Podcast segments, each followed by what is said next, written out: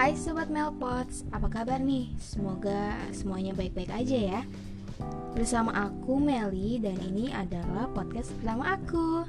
Nah, selama beberapa menit ke depan aku bakal bincang-bincang tentang salah satu hobi terpopuler di kalangan anak muda nih Yaitu pendakian gunung Aku juga bakal bahas seputar mode transportasi apa aja sih dan yang kayak gimana aja sih yang bisa kita gunakan selama berwisata mendaki gunung. Tapi karena aku belum pernah naik gunung, jadi aku mendatangkan tamu spesial yang udah 10 kali mendaki gunung dalam waktu 2 tahun dan dia adalah salah satu teman SMA aku yaitu Akbar. Hai Akbar, gimana nih kabarnya? Baik, alhamdulillah. Udah lama nih nggak ketemu. Gimana kabarnya? Baik juga dong. Iya udah lama banget ya nggak ketemu. Ih, udah berbulan-bulan sejak virus ini melanda. Oh iya, lo kesibukannya apa nih sekarang? Sekarang sih masih kuliah semester 1 di Politeknik APP Jakarta. Wah, sama ya kita. Uh, Politeknik APP, lo ngambil jurusan apa di sana? Jurusan Perdagangan Internasional Wilayah ASEAN dan RRT. Wow, itu ngapain aja? Lo dagang? Nggak dagang juga sih sebenarnya. Itu masuknya ke ekspor dan impor. Bahas tentang ekspor dan impor sama bisnis internasional. Wah gila sih, keren banget. Terus masuk ke itu nih uh, na naik gunung. Lo kan katanya udah 10 kali naik gunung.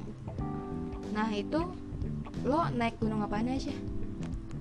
Pertama sih kan 2018 akhir lah tuh November itu naik di Gunung Gede di daerah Bogor. Terus lanjut ke Kencana lanjut ke Sindoro lanjut ke Lau An Andong Rau terus ke Gede lagi pernah ke Selama ke Sindoro lagi. Wah lain kali tuh ajak gua ke boleh rumah. boleh emang lu udah siap? Wis, siap terus tuh. Jadi tinggal perizinan aja nih. Backpacknya udah udah siap banget. Berarti pertama kali lo naik gunung itu tahun 2018 iya 2018 tepatnya sih November kalau nggak Oktober. Udah lupa. Oke terus gunung tertinggi yang pernah lo naikin tuh apa? Gunung tertinggi sejauh ini di Lau itu ketinggiannya 3265 mdpl wah itu biasanya kalau misalnya naik gunung tuh berapa hari sih tergantung ya kalau naik gunung tuh berapa hari cuma standarnya itu paling dua hari Sabtu malam sama tiga hari dua malam. Tergantung cuacanya di sana juga.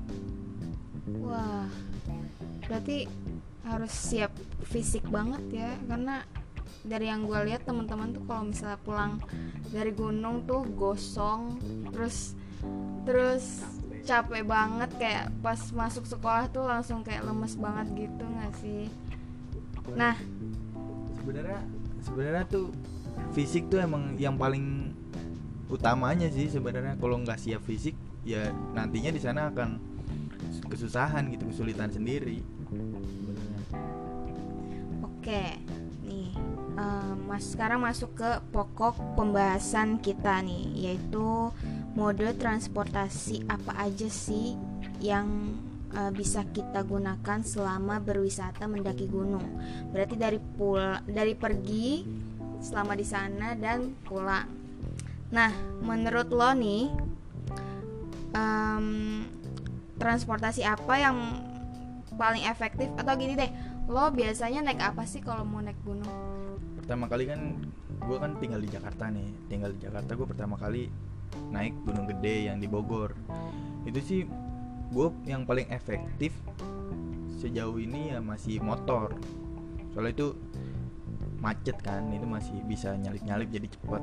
Kalau kalau selanjutnya kalau yang di gunung-gunung jauh di Jawa itu biasanya paling efektif tuh gue pakainya bis. Soalnya dia langsung ke terminal kalau nggak di bener-bener ping ada yang di pinggir jalannya. Di dekat base camp gunungnya juga ada kalau gue bilang lagi yang lebih efektif lagi ada juga kereta. Itu efektifnya karena dia lebih murah sebenarnya. Cuma ada sih kekurangannya. Itu bangkunya terlalu keras gitu susah untuk tidur. Tapi lebih enak bis sebenarnya cuma agak sedikit lebih mahal. Oh gitu. Berarti menurut lo tingkatan dari yang kurang sampai paling efektif itu menurut lo apa? Untuk anak muda aja sih. Yang paling efektif sih sebenarnya kalau masih di daerah Jawa itu sebenarnya paling efektif masih bis. Soalnya lebih nyaman untuk kita istirahat juga. Di kan nggak mungkin kan di bis kita bergadang. Pasti itu kita butuh waktu untuk istirahat buat pendakian sama pulangnya. Itu masih lebih efektif. Yang kedua kereta. Karena dia masih lebih murah dan terakhir sih mentok-mentok paling kalau masih bisa bawa mobil pribadi atau motor pribadi nggak apa-apa. Cuma resikonya pasti lebih tinggi soalnya kan kita lagi capek juga habis naik. Oke. Emang biasanya kisaran harganya tuh berapa sih? Bis kereta? Terus kalau misalnya um, motor mobil itu kan pasti pakai uang bensin segala macam. Itu kira-kira berapa kalau kisaran harga sih tergantung jaraknya sih ya. Paling kan kalau misalnya kita ambil di Wonosobo itu ada banyak ya gunung. Itu misalnya kita mau ke perahu gitu. Itu sekitaran kalau naik bis itu sekitar 90.000 sampai 120.000 cuma kalau naik kereta misalnya kita ke Gunung Selamat itu biasanya sekitar 70 ribuan yang ekonomi. Kalau misalnya naik mau pribadi transportasi pribadi itu tergantung jaraknya kalau bensin itu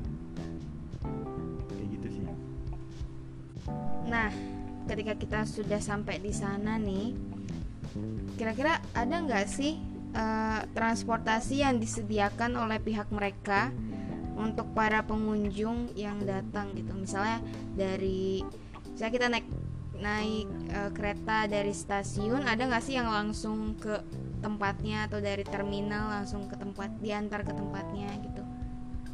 kalau dari pemerintah sendiri sih itu masih sangat jarang sih yang gue temuin sebanyak itu gue jalan gitu banyak kan sih dari warga sekitar yang dari ada yang ojek ada yang dia benar apa pakai mobil pick up atau angkot atau bis gitu cuma harganya relatif ya lebih murah daripada biasanya di kota sih. Mungkin karena medannya berat jadi gue bilang itu murah. Oh gitu. Tapi kisaran harganya berapa sih biasanya misal kita ambil ojek gitu? Kalau untuk ojek sih kisaran harganya di rata-rata gunung yaitu di 25.000 itu per jadi dari base camp ke pos 1 gitu itu lumayan ngirit tenaga sih menurut gue juga jadi bisa kita juga bisa membantu perekonomian warga sekitar gitu kalau untuk kayak mobil pick up atau angkot atau bis dari terminal ke base camp itu paling sekitar 25 sampai 30 harganya. Oh, lumayan ya. Itu menghemat tenaga terus juga membantu perekonomian warga sekitar. Bagus-bagus. Nah tapi berarti dari dari um, pihak pemerintah nggak ada ya uh, sarana untuk para pengunjung ke tempat wisata itu? Padahal kan ini kayak uh, apa namanya wisata lokal milik negara kan. Harusnya tuh pemerintah bisa mengembangkan transportasi demi kenyamanan para pengunjung dan wisatawan. Nah, terus tapi bar dari yang gue lihat, um, kalau misalnya nih kita ambil contoh di Gunung Bromo, itu gue sering banget ngeliat orang-orang kayak naik mobil jeep gitu. Itu di emang ada di situ disediakan atau gimana sih? Biasanya sih jeep jeep jeepnya itu warga-warga sekitar juga gitu yang punya jeep. Terus tadi disewakan itu biasanya dari stasiun Malang atau mana gitu ke arah sana itu paling biasanya yang gue tahu tuh dari stasiun ke Semerunya ke Ran Ranupaninya yang base camp itu sekitar 1,5 per jeep jadi makanya kebanyakan tuh orang nggak cuma berempat berdua itu kadang mereka sharing. Jadi per 15 di satu jeep jadi lebih murah gitu. Nggak terlalu berat. Lumayan juga ya 1,5 hmm, bisa buat beli apaan aja itu kan. Nah lo nih sebagai orang yang hobi ini termasuk hobi nggak sih? Ya termasuk sih cuma gue belum belum nganggep ini hobi gue cuma masih suka aja gitu suka sama alam Indonesia aja. Tapi hobi gue tetap bukan ini gitu. Tapi lo ikut itu nggak sih komunitas-komunitas gitu? Kalau komunitas enggak sih. Paling di kampus aja UKM gue ikut. Kayak mapala gitu sebutannya. Itu uh, tentang alam-alam gitu ya itu organisasi ke pecinta alaman itu banyak. Ada se Indonesia itu ada mapala. Se setiap unip di Indonesia itu ada mapala. Oh berarti lo tuh hobinya bisa dibilang traveling juga termasuk? Lebih suka menikmatinya aja sih. Belum kalau hobi gue tetep sebenarnya masih di mural dinding. Kalau hobi kalau untuk naik gunung ini bener-bener baru dua tahun belakangan ini sering gitu sering suka gitu sering suka naik gitu. Lagi pengen pengen banget gitu. Oh berarti bukan fokus utama hobi cuma lagi suka-suka aja gitu. Oke nih. Nah lo sebagai orang yang lumayan udah lumayan nih banyak pengalamannya udah 10 kali. Nah ada nggak sih yang menurut lo perlu dikembangin dari segi transportasi untuk wisata mendaki gunung ini? Kan yang sejauh ini banyak kan infrastruktur itu banyak kan di Jawa gitu kan. Jadi di gunung-gunung daerah Jawa itu sebenarnya udah bagus gitu. Udah ibaratnya transportasi transportasi itu udah lumayan bagus gitu.